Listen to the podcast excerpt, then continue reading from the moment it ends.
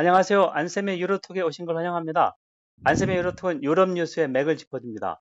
유럽과 세계 그리고 우리를 되돌아봅니다. 일주일에 한 번씩 여러분을 찾아갑니다. 우리나라하고 유럽연합 이유는 전략적 파트너십을 맺고 있습니다. 이천십 년부터 아주 긴밀한 관계를 맺어왔는데요.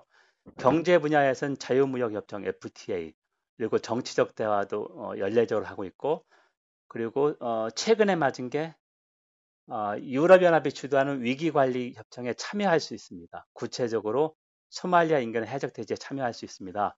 제가 이십육 회 유, 유로톡에서 우리와 유럽연합의 전략적 파트너십이 뭔지를 상세하게 분석을 했는데요. 그렇다면 국내 언론은 어, 유럽연합을 이렇게 다양한 정체성을 가지고 있는 유럽연합을 어떤 측면에서 보도하고 있나, 이런 것을 좀 오늘은 한번 좀 논의해 보겠습니다.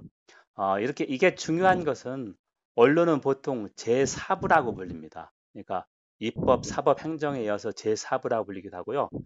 도널드 트럼프라고 하는 어, 미국 대통령이 이천십칠 년 일월 이십에 취임한 후 어, 가짜 뉴스, 페이크 뉴스를 아주 계속해서 제조하고 만들어내고 있습니다. 그래서 그런 측면에서 보면 언론이 얼마나 그 중요한 역할을 하고 나올 수 있고요. 어, 오늘 전문가는 고려대학교 국제대학원 어, 정세원 연구교수입니다. 선생님 안녕하세요. 안녕하세요. 예, 선생님 이렇게 귀중한 시간 내주셔서 감사드리고요. 그 예, 유로... 감사합니다. 예예 예, 선생님. 유로톡 시청자들이, 아, 죄송합니다. 청취자들이 음, 국내만 있는 게 아니라 국외에서 한 십 퍼센트 정도 듣고 있습니다. 예. 그래서 유로톡 청취자한테 선생님 인사하고, 그리고 어, 연구 중점 분야, 관심 있는 분야, 이 두 가지 소개를 좀 부탁드립니다. 아, 예, 안녕하세요. 저는 고려대학교 국제대학원에서 어, 국제학 관련해서 유럽학 주로 가르치고 있고요.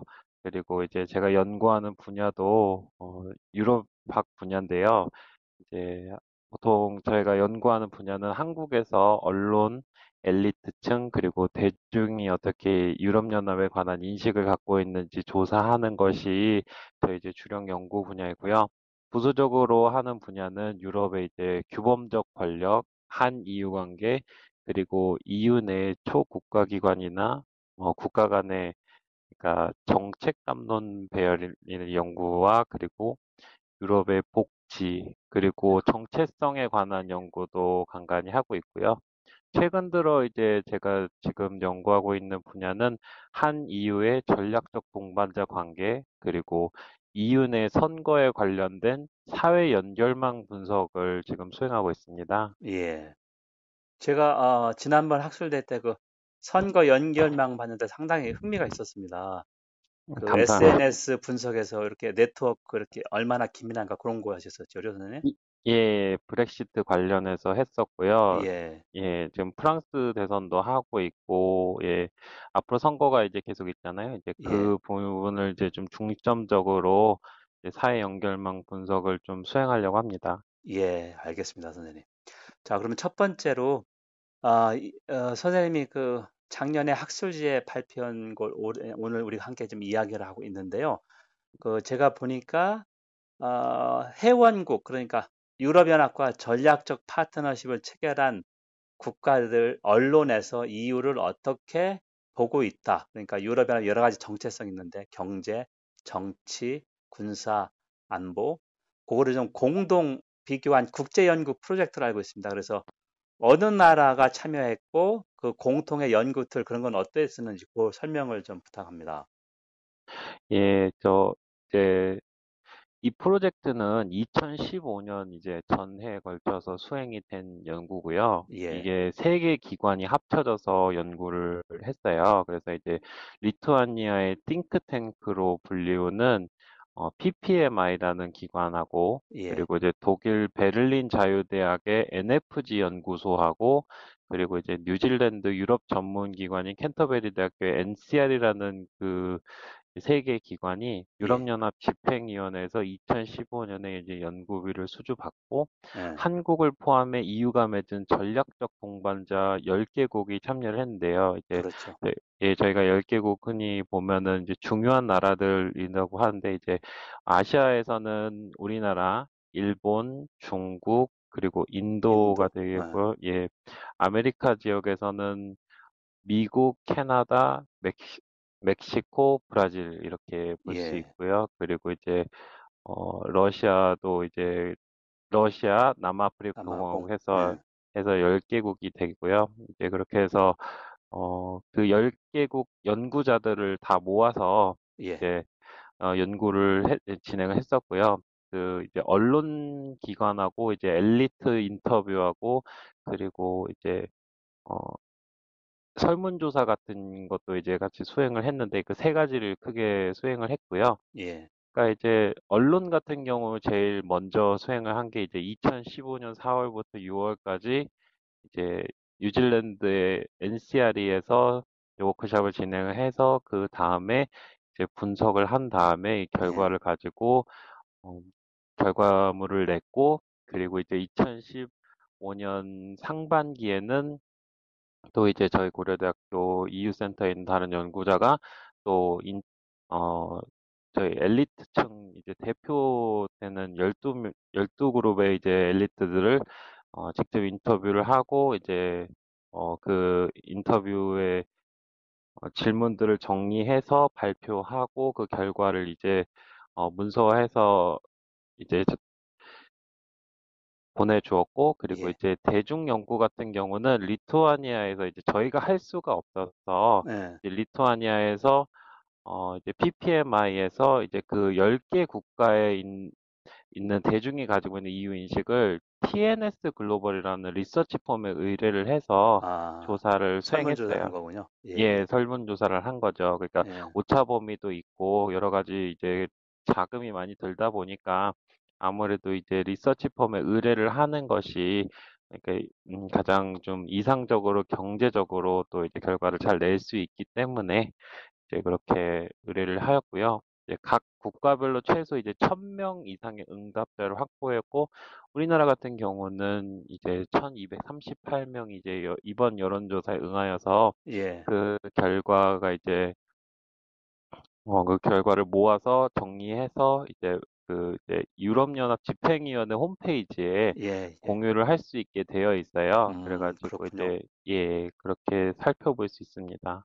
예, 알겠습니다. 상당히 그 전략적 파트너십 열 개 나라의 국민들이 유럽연합을 어떻게 바라보고 있나, 그러니까 대중하고 엘리트, 언론 모두 그 세 개를 분석하신다는 말씀이죠. 예. 이제 구체적인 연구에 들어가서 예. 어, 선생님이 연구한 그 국내를 보면 이천십오 년 사월부터 세 달간 조선일보, 중앙일보, 매일경제를 선택했습니다. 그래서 부수와 영향력이 기준이 됐고 어, 이 세 개 신문이 유럽연합을 어떻게 분석했는데 그 어, 분석 기준이 첫 번째가 이유 보도의 국내 중심성 그리고 보도의 중요도 이렇게 나눠져 있는데요. 네. 먼저 이 국내 중심성하고 보도의 중요성을 좀 설명을 해주고 그다음에 결과 그거를 좀 알려주십시오.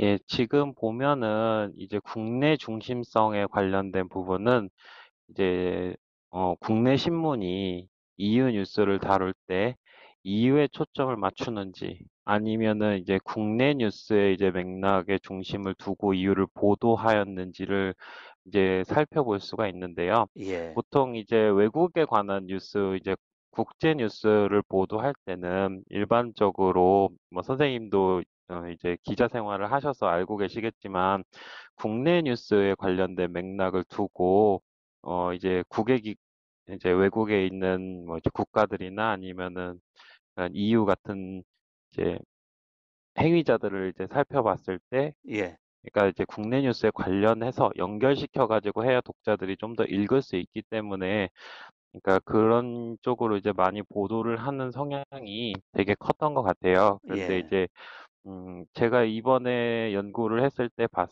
어 이제 결과를 살펴보면은 이제 조선일보를 좀 제외하고는 중앙일보하고 이제 매일경제신문 이제 이 두 신문들이 이제 국내 뉴스의 맥락을 두고 좀 더 이유를 보도하는 경향이 있었었고요. 예. 이제 그 부분에 있어서 또 차이가 있고 어 중 그렇게 이제 중앙일보하고 매일경제신문의 이제 중심성은 그렇게 크게 차이는 없었던 것 같아요. 예. 예, 그리고 이제 보면은 이제 중 보도의 중요성 같은 부분은 음, 아무래도 이제 이유가 얼만큼 그 뉴스 내에서 어, 중요성을 가지고 보도가 되었는지를 좀 살펴보는 것이 이 중요도의 가장 어, 중요한 거고, 예를 들어서 이제 이유가 이제 그 뉴스 안에서 어, 중요하다, 되게 어, 큰 중요성을 가지고 있다. 뭐 예를 들면은 뭐 최근에 이제 이유가 이제 북한에 이제 제재를 하면은 어, 북한을 제재할 때 이유가 얼만큼 중요한 역할을 감당했는지, 그리고 예. 독자의 입장에서 봤을 때 그 부분이 얼마나 이제 사람들이 어, 설득력이 있었는지, 그런 것들을 좀 살펴보는 게 중요도라고 할 수 있겠습니다. 예, 그러면 중요도는 제가 쉽게 설명한다면, 어, 신문이 예를 들면 뭐 삼십이 개면에서 사십 개면까지가 있고, 보통 예. 유럽연합은 국제면에 보도가 되는데, 예. 이게 중요하다면 일면에 올 수 있거든요. 그런 식으로 판단을 음. 하신 겁니까? 아니요, 그렇게 하지는 않았고요. 이제 예. 만약에 그렇게 분석을 한다면은, 현실적으로는 이유가 그런 중요도를, 중요도가 이제 부각되는 뉴스를 찾기가 상당히 어려워서요. 예. 그러니까 좀 저희 이 연구 프로젝트의 성격상 이게 어떻게 이해를 하면 되냐면요. 그러니까 이유를 좀 더 비중 있게 다루었는지, 아니면은 좀 더 부차적으로 다루었는지, 아니면 그렇게 별로 중요하지 않게 그냥 다루었는지, 그 뭐 예를 들면 이제 뭐 뉴스가 하나에 이제 뭐 영화라고 하면은 주연급으로 나왔는지, 아. 아니면은 좀 조연으로 나왔는지, 아니면 예. 엑스트라 정도로 나왔는지, 그런 쪽이죠. 그렇게 아. 보는 게 좀 정확할 것 같아요. 그러니까 기사 내용을 분석한 거죠. 그렇죠?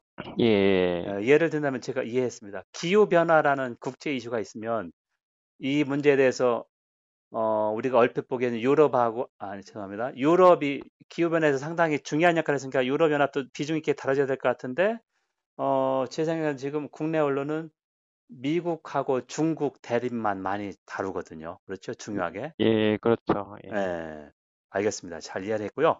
그럼 세 번째로 가서, 어, 또 다른 기준이 유럽연합을 보도하는데 행위자, 그러니까 회원국의 총리냐 아니면은 유럽연합 기구냐 집행위원회냐, 그리고 행위자의 주제 프레임, 그다음에 인식 틀은 뭐냐, 이렇게 있는데 그거는 좀 어땠습니까, 선생님?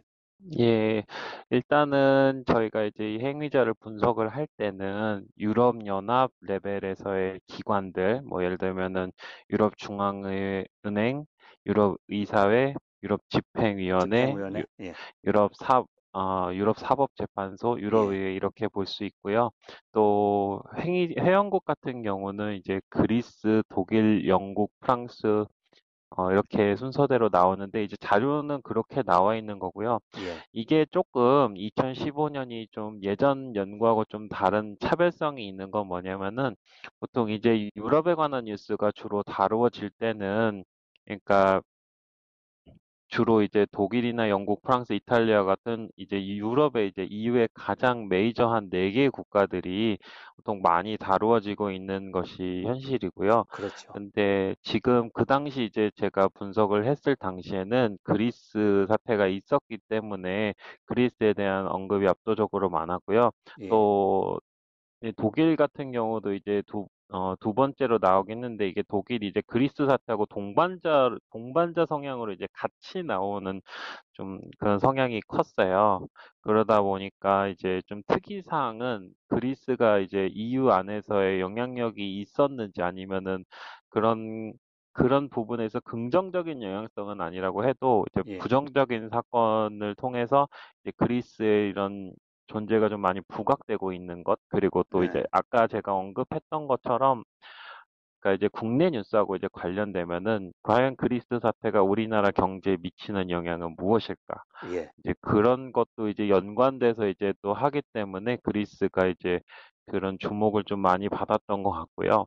그리고 이제 이유 기관 쪽에서 보면은 일반적으로 유럽 중앙은행이 압도적으로 많이 되고 있는 거는, 네. 우리나라가 이제 이유를 보도할 때 주로 이제 경제적인 부분을 많이 보도를 하기 때문에, 예. 그리고 또 그거를 민감하게 보도하는 성향이 있기 때문에, 그러니까 금리가 얼마나 왔다 갔다 하든지, 아니면은 이제 어, 유럽중앙은행이 얼마나 유동성을 많이 이제 푸는지 그런 것들을 위주로 이제 주로 보도를 하기 때문에 유럽중앙은행의 역할이 되게 크고요. 예. 그리고 이제 그와 관련해서 이제 어, 유럽 그 이제 경제 쪽 관련되신 이제 이제 보도 관련 행위장에서 이유 관료하고 회원국 관료로 볼 수 있는데, 이 결과는 이제 이유 기관하고 회원국 결과하고 많이 이제 평행선을 타는 거를 볼 수 있는데, 평행에서 나타나는 거죠. 그러니까 예를 들면은 뭐 치프라스 총리가 이제 높게 나타나는 거는 그리스에 대한 어, 커버리지가 크기 때문에 네. 아무래도 이제 같이 이제 동반적으로 느는 걸로 볼 수 있고요. 그리고 이제 우리나라 같은 경우는 이제 무슨 사건이 터졌 어느 나라에 대한 일이 있다고 하면은, 그러니까 보통 수상이나 대통령이나 이렇게 이제 그 가장 중요한 이런 정 그런 지도자가 이제 같이 동반자적으로 동반적으로 이렇게 나오는 같이 동반해서 나오는 경향이 좀 있는 것 같아요. 그래서 네. 예, 이제 그렇게 살펴볼 수 있고요. 또 그리고 이제 저희가 이제 프레이밍 자체를 보면은, 우리나라에서 이제 보통 이제 우리 프레이밍이라고 하면은 우리가 많이 듣고 많이 익숙한 개념이잖아요. 예. 근데 이제 프레이밍 같은 경우는 이제 사람이 생각하는 틀이라고 생각하시면 되고요.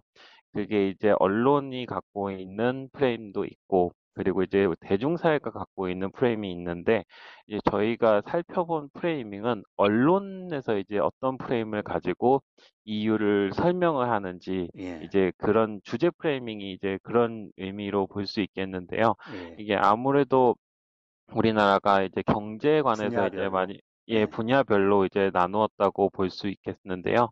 예. 예, 아무래도 이제 매일 경제신문이 경제가 경제적 프레임이 높은 거는 그 시, 신문의 성향일 수도 있는데, 네. 일단은 주, 종합지에서 어, 보면은 이제 조선일보나 중앙일보도 경제가 아무래도 그러니까 절반 이상이 이제 경제에 관한 뉴스들을 주로 크게 다루기 때문에 예. 아무래도 이제 경제적인 이미지나 이런 것들이 그런 주제나 이런 프레이밍이 이제 대중사회에 많이 씌워져 있어서 이유에 대한 경제적인 영향력이 그러니까 아무래도 읽는 독자들에게 가장 크게 전 그리고 가장 효율적으로 전달되지 않았을까, 이런 것들로 제가 볼 수 있겠습니다. 예, 선생님 지금 이제 중간으로 들어갔습니다. 여러분은 지금 안샘의 유로톡을 청취하고 있습니다. 안샘의 유로톡은 유럽 뉴스의 맥을 짚어줍니다. 유럽과 세계 그리고 우리를 되돌아봅니다. 일주일에 한 번씩 여러분을 찾아갑니다. 오늘은 고려대학교 정세원 선생님과 함께 국내 언론이 유럽연합을 어떤 시각에서 보고 있는가, 그러니까 정치 중심인가 경제 중심인가 그걸 알아보고 있습니다. 자, 선생님이 어, 세 번째 질문하고 제가 요약 설명한다면, 어, 그 당시 그러니까 선생님이 연관 기간 이천십오 년 사월부터 유월까지가 그리스 삼 차 구제 금융이 성사되느냐 마느냐에 따라 갖고 그리스와 유럽연합 그러니까 유로존 채 채무단이죠. 그러니까 독일이 중심이 된 채무단이 어, 상당히 그 논란을 많이 벌여서 그게 국제 금융시장에 큰 영향을 미쳤습니다. 그래서 이제 우리나라 언론도 그리스 사태가 어떻게 되느냐, 금융시장이 얼마나 요동칠까 이런 걸 좀 상당히 이제 어, 중점적으로 보도했다고 제가 이해가 됩니다. 자, 그렇다면 어, 우리 언론의 이유 보도에서 행위자에서 그러면 행위자의 평가가 그 당시 상황을 보면 어, 긍정적, 부정적, 중립적에서 어떤 측면에 좀 가까웠습니까, 선생님?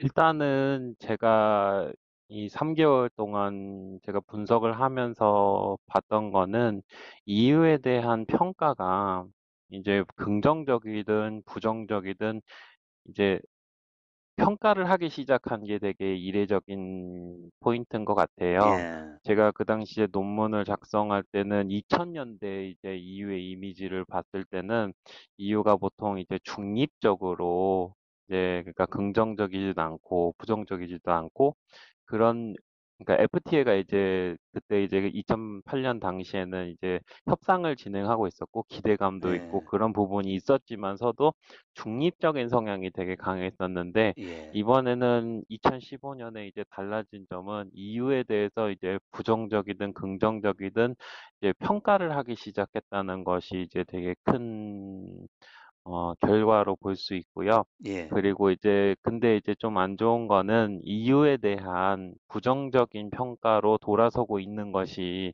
지금 이제 현실인 것 같고요. 예. 지금 그리스의 삼 차 구제금융 때문에 이제 그리스의 보도가 늘다 보니까 그렇죠. 국, 국내 사안하고 또 연결 짓다 보니까 이제 얘네들이 어, 위기가 되면서 이유에 대한 경제 위기가 우리한테 나쁜 영향을 미칠 수 있다. 예. 얘네들이 수주 어, 금융시장이나 수출시장에 부정적인 영향을 미치는 존재이지 않을까 하는 그렇죠. 거, 그런 우려 섞인 목소리로 이제 보통 그런 부정적인 보도를 많이 했었고요. 예. 또 그리고 그 당시에 이제 영국이나 이제 어, 영국이 이제 많이 주목을 받지는 못했는데 그래도 그에 더불어서 영국도 이제 이유를 탈퇴하겠다는 움직임을 보이고 있었고 그리고 또한 언론들이 그거에 대한 보도를 꾸준히 하고 있었다는 것도 이번에 어, 찾아볼 수 있는 결과인데요. 이제 예. 아무래도 그리스가 압도적으로 많다 보니 그리고 이제 영국에 관한 그런 기사들이 좀 많이 묻혔던 것 같아요. 근데 예. 이제 유럽 뉴스를 보면은 이제 브렉시트와 관련해서 국민 투표를 실시하겠다는 이제 논의가 이제 나오다 보니까 그거에 연관해서 이유에 대한 시나리오를 에 관해서 쓰시는 어, 기사들이 되게 많더라고요. 아. 그래서 그러니까 이제 이유가 이제 뭐 영국이 되면 영국이 이제 브렉시트 되면은 어 뭐 프랑스도 나갈 거다, 폴란드도 나갈 거다, 뭐 스페인도 나갈 거다 이렇게 해서 이유가 무너질 거다 하는 그런 어 우려 섞인 보도들을 하고 있고 그러면 우리나라는 어떻게 대처해야 되냐 뭐 그런 예, 그런 좀 부정적인 보도들, 이제 유럽이 좀 위기다. 그러니까 우리한, 우리가 어떻게 대처를 해야 되나, 뭐 이런, 그런 좀 걱정하는 좀 목소리가 많았던 것 같아요. 이제 부정적이게, 예, 뭐 예. 나쁘게 얘기하는 게 아니고 좀 걱정이 어, 아, 많이 되는. 걱정과 우려가 좀 많았다. 예. 그러니까 그 당시 시대 분위기 때문에 위기 진원지가 되었다. 그렇죠. 통합으로 앞서가 된 위기 진원지가 됐고, 유럽연합이 붕괴되지 않을까 하는 우려, 그런 게 좀 많았던 거죠. 그렇죠, 그렇죠. 예, 예. 그럼 이제 어, 그 유럽연합을 은유 그러니까 이러면 비교한 아, 비유적 은유적으로 본다 해서 이제 음. 경제, 정치, 사회문화 그게 마지막 기준인데 예를 들면은 유럽연합은 뭐 평화 프로젝트 있고 상당히 사회적인 클럽이었었다. 그런데 음. 얘들이 이렇게 싸우고 있다. 그런 어, 은유는 어떻게 전편했습니까? 어떤 은유가 좀 주로 나왔는지요? 음, 이게 개념 은유라는 것이 이게 네. 좀 많이 낯선 표현일 수 있는데요. 예. 이 개념 은유는 이제 코끼리는 생각하지 마라는 이제 레이코프, 그러니까 이제 어, 옛날에 이제 어, 메타포 윌 리브 바이라는 책에서 예. 이제 우리가 살면서 은유법을 사용하는데 말로 쓰는 은유법이 아니고 사람들의 머릿속에서 이제 존재하는 은유인데 이제 그게 표현들로 이제 나타나면서 개념화 시켜진 은유법이라고 생각을 하면 돼요. 예를 들어서 네. 어, 시간은 돈이다라는 이제 개념 은유를 예를 들면은 너는 나의 어, 시간을 낭비했어라는 거죠. 시간은 원래 그러니까 무형자산이니까 그게 이제 낭비를 하고 아니고를 엄밀히 말하면은 볼 수가 없는 거잖아요. 네. 근데 이제 그거를 사람들한테 이해를 시키기 위해서 쓰는 수사법이고 네. 이제 그런 이제 개념 은유적 표현들을 통해서 이제 개념을 세워나가는 것들을 지금 얘기를 하고 있는 거고요. 예. 그러니까 이제 보통 우리나라 신문은 은유법을 많이 쓰는 것 같지는 않더라고요. 그러니까 이제 영어 영자 신문에 비해서는 이제 은유법적인 표현들이 많이는 없지만 예. 그 주로 이제 정치에 관련된 프레이밍에서 어, 살펴보면 개념적 은유가 많이 나타나고요. 예. 그리고 이제 경제에 관련된 부분은 좀 더 새로운 것을 설명하기 위해서 개념적 은유를 사용하는 경우가 되게 많아요. 아까 음. 선생님이 얘기하셨던 것처럼 어, 클럽 같으면은 예. 세 가지 신문에서 이유는 경제적인 위기로 회원을 잃어가는 클럽의 이미지로 보통 얘기를 하는데 아. 예를 들어서 이런 문구가 있으면은 이유를 떠나고자 하는 것이 한 가지 요인으로 잡고 있었다. 이유를 어, 이유를 빠져나갈 거다. 어, 이유를 그러니까 탈퇴할 거다. 이런 것들에 대한 이제 클럽에 대해서 멤버십 그러니까 이제 회원권을 포기하는 그런 의미로 이제 많이 보도를 하면은 아 그러면 이제 이 개념적 은유로 해서 유럽이 이제 어 가장 좋은 클럽인데 이제 그 회원을 잃어가는 좀 어 조금 안 좋 그러니까 이게 클럽이 되게 위기의 상황인 거죠. 그런 의미로 이제 클럽 어, 개념 은유를 쓸 수 있고 예. 뭐 예를 들어서 뭐 전쟁이다 그러면은 어 어, 아, 또 전쟁 범주를 살펴보면은 또 이런 은유적인 표현에서 세계 경제 상황이죠. 이거는 좀 그리스하고는 관계가 없는 분야인데, 네. 그러니까 이제 뭐 예를 들어서 러시아와 이제 이유의 갈등을 할 때 이제 보통 어, 전쟁 어, 전쟁에 관련된 개념적 은유를 많이 사용한대요. 이제 어때 예를 들어서 뭐 미국과 중국에 맞서려면 더 강력한 이유가 필요하다. 예. 그리고 미 중국은 미국과 유럽 왜 이러한 행보가 중국 포위 전략으로 인식하고 있다라는 은유적 표현들을 사용을 하는 경우가 있어요. 그러니까 예를 그러니까 아무래도 이해하기 조금 낯선 분야들을 그러니까 이런 그러니까 우리가 익숙하게 생각하고 있는 그런 단어들로 치환을 해서 좀 이해하기 쉽도록 전달하는 역할을 하는 거죠. 그래서 예, 예. 이제 언론 보도가 설득력이 있어지는 거고요.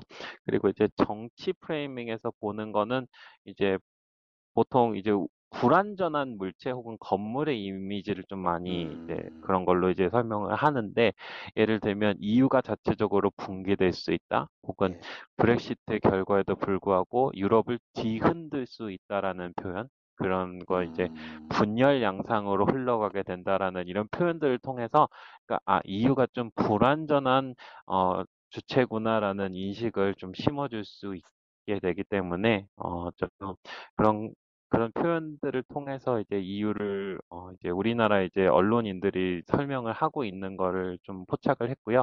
예. 그리고 이제 마지막으로 사회문화 프레이밍에서 이제 부정적인 감정에 관련된 거는 주로 이제 이유의 난민 관련된 사태를 이제 봤을 때 예. 이유의 회원국이나 아니면은 이제 그런 어 이유에 대한 이 정치인들이나 회원국 정치인들이 감정적 갈등이나 아니면 이제 그런 것들이 이제 이유 회원국들 간의 감정적인 갈등이 증폭되었다라는 표현이라든지 예. 아니면 이제 음, 비관적인 태도를 보였다든지 이런 것들을 통해서 이제 이유 회원국들을 의인화시켜서 이제 그걸 가지고 개념 은유로 활용해서 이렇게 설명하는 것들이 이제 대표적인 예시가 될 수 있겠습니다. 예, 아유 선생님 이거 너무 쉽게 설명을 잘해서 감사드리고요.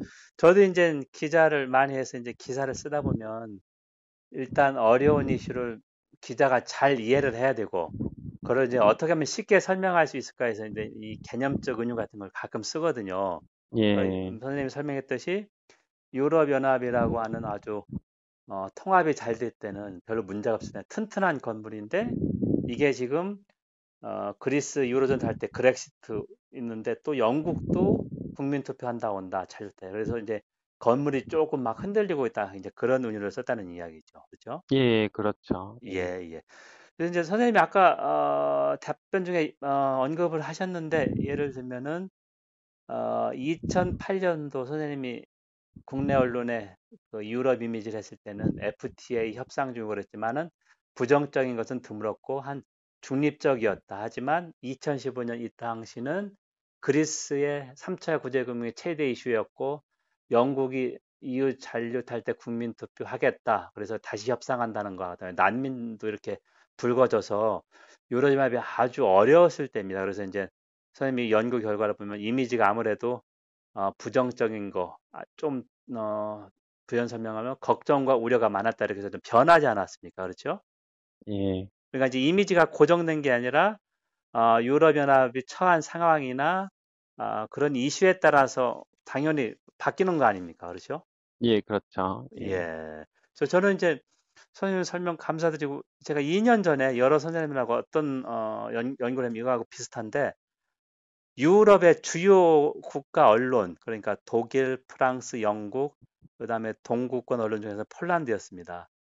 아, 천구백오십 년대부터 이천 년 초까지 한국의 국가 이미지를 어떻게 보도했나, 그거를 좀 같이 했거든요. 어, 예, 그, 그 본 것 같아요. 예, 그래서 그, 이제 예, 이미지 관련 변화가 컸습니다. 왜냐면은, 어, 구십 년대 말까지는 한국이라는 게 별로 중요하지도 않고 하다가 이제 이천 년 넘어서는 어, 이제 공공외교 그런, 한류나 그런 게 전파되면서 많이 보도됐지만 항상 어, 부정적이고 나온 것은 뭐 재벌 그런 건 상당히 부정적으로 나왔거든요.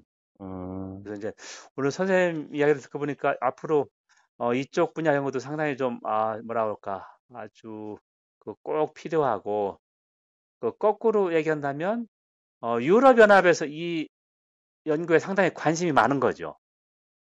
예, 그렇죠. 아무래도 네. 이 도, 이 분야는, 그러니까 유럽, 어, 유럽연합 집행위원회에서 이제 예, 막대한 자산을 통해서 이제 그렇죠. 열 개 국가들을 어, 통해서 이제 인식을 어떻게 하고 있느냐, 그 부분에 있어서 좀, 어, 사람들이 관심을 많이 갖고 있고요. 또, 그리고 예, 이제 유럽에 관련돼서 이제 일을 하고 있는 공공외교에 관련돼서 일을 하시는 분들도, 어, 이 인식조사를 많이, 어, 원하시고, 예, 그러니까 좀, 어떤 분들은 그게 그렇게 중요해라고 생각하는 분들도 있지만, 그러니까 대부분 이제 이제 유럽에 관련돼서 이제 제가 올해 초에 이제 브뤼셀에 가서 이제 그분들하고 이제 제 연구에 관련돼서 얘기를 할 때 예, 이 부분에 있어서 많이 흥미를 가지 가졌었고요. 그리고 이제 예, 그들이 이제 어 각각 이제 맡고 있는 국가들별로 이제 우리 쪽의 인식은 어떤지 그거에 관해서 많이 물어보더라고요. 예를 들어서 예, 이제 우리나라 오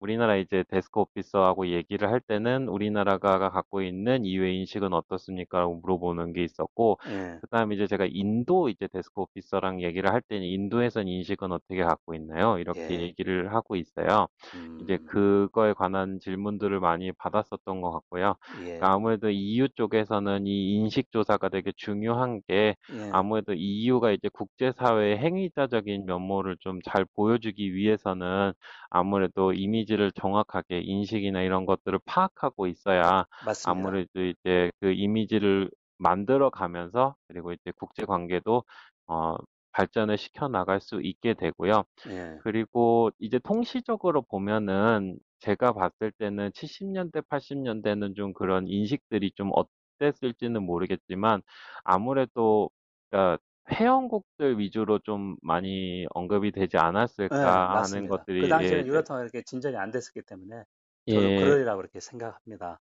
예, 제가 지금 이제 보았던 연구는 이천 년대 초반부터 지금까지 이제 제가 거의 십몇 년 같이 하면서 이제 네, 연구를 같이 이제 검토도 하고 이렇게 보고 있는데 우리나라 같은 경우 이제 초반에 보면은 제가 이제 비교를 진짜 할 수 있는 건 이천 년대하고 이천십 년대 얘기를 보는데 예, 이천 년대 같은 경우는 이제 선행 연구 보면은 에프티에이 이전에 이제 이유는 되게 우리나라와 막연한 먼 이웃이었고 이제 에프티에이 협상을 시작하는 이천삼 년부터는 그래 엘리트층부터는 이제 좀 관심을 갖기 시작하는 것 같아요. 이제 예, 막연히 음. 그리고 이제 이후에 관계가 좋을 것이다라고 하면서 그런 것들이 이제 미디 그러니까 언론 매체로 이제 내려오고 그리고 그런 인식이 또 이제 대중사회로 전달이 되면서 이제 자연스럽게 이유에 대한 그러니까 막연하지만은 부, 어, 중립적으로 설명을 하긴 하지만 그래도 우리 경제적으로 도움을 준다라는 이제 객관적인 자료를 내보낼 때 이제 우리나라 사람들이 갖고 있는 그런 이유에 대한 인식은 이제 에프티에이 관련해서 이제 기대감으로 이제 긍정적으로 항상 생각을 하고 있었던 것 같고요. 예. 근데 이제 그런 흐름은 음, 항상 그게 이제 정해진 공식대로 흐르지는 않지만 이번에 어 제가 이제 대중 인식에 관한 연구를 봤을 때는 이천십오 년 기준으로 봤을 때는 아직도 우리나라가 이유에 대해서 긍정적으로 생각하고 있는 부분이 더 많다. 아. 이런 것들을 조금 살펴볼 수 있었고요. 예. 그리고 이제 이유가 관계가 이유랑 한 이유 관계가 이제 동반자 관계를 시작하고 이제 에프티에이도 체결되고 이제 많은 참여하는 부분이 늘어나면서 이유에 대한 평가가 긍정적이든 부정적이든 이제 하기 시작을 한 거죠. 그러니까 예. 이제 좀 평가를 하기 시작하면서 그리고 이제 서로가 서로의 의견을 이제 점점 보여주고 있다는 것이고요. 그리고 또 이걸 통해서 좀 아, 우리나라와 이유가 이천십 년 들어서 많이 가까워졌구나라는 음. 것도 좀 되게 인상 깊은 부분이고요. 또 그리고 예.